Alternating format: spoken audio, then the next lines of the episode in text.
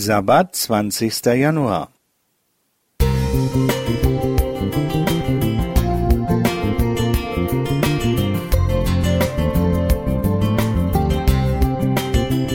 Ein kleiner Lichtblick für den Tag.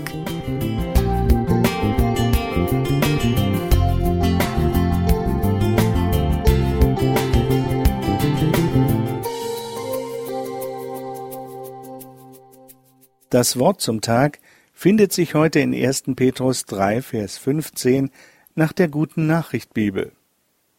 Christus allein ist der Herr. Haltet ihn heilig in euren Herzen und weicht vor niemand zurück.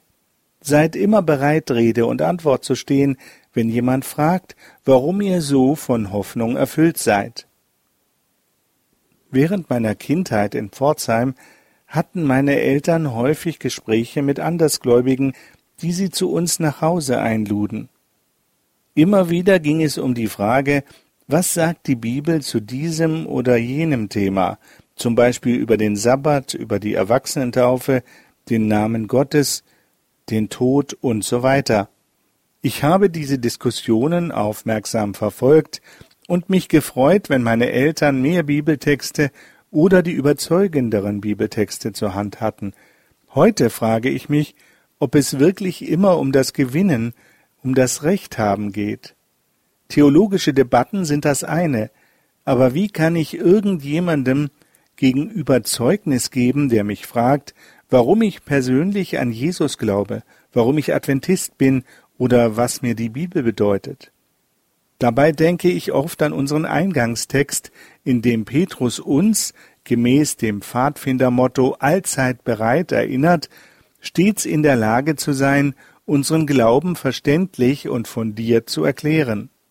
Wie kann ich also am besten ein persönliches und überzeugendes Zeugnis meines Glaubens geben, sowohl gegenüber Menschen, die wenig oder gar kein Interesse an Religion haben, die keine Vorkenntnisse haben und nicht überfordert werden wollen, als auch gegenüber denen, die spirituell interessiert sind, aber an etwas anderes, Übersinnliches, Transzendentes glauben.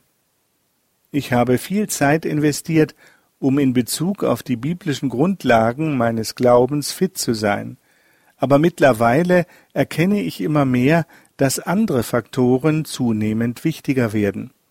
Zeugnis von Jesus zu geben, bewegt sich immer auf allen Ebenen des menschlichen Seins. Es betrifft Verstand und Gefühle, Theorie und Praxis, Bewusstes und Unbewusstes. Wie wir als Christen leben, was wir sagen und was wir tun oder nicht tun, spricht oft Bände. Der heutige Tag bietet wieder Chancen, auf einladende Art und Weise von unserem Leben mit Jesus zu erzählen. Bernhard Stroh. Musik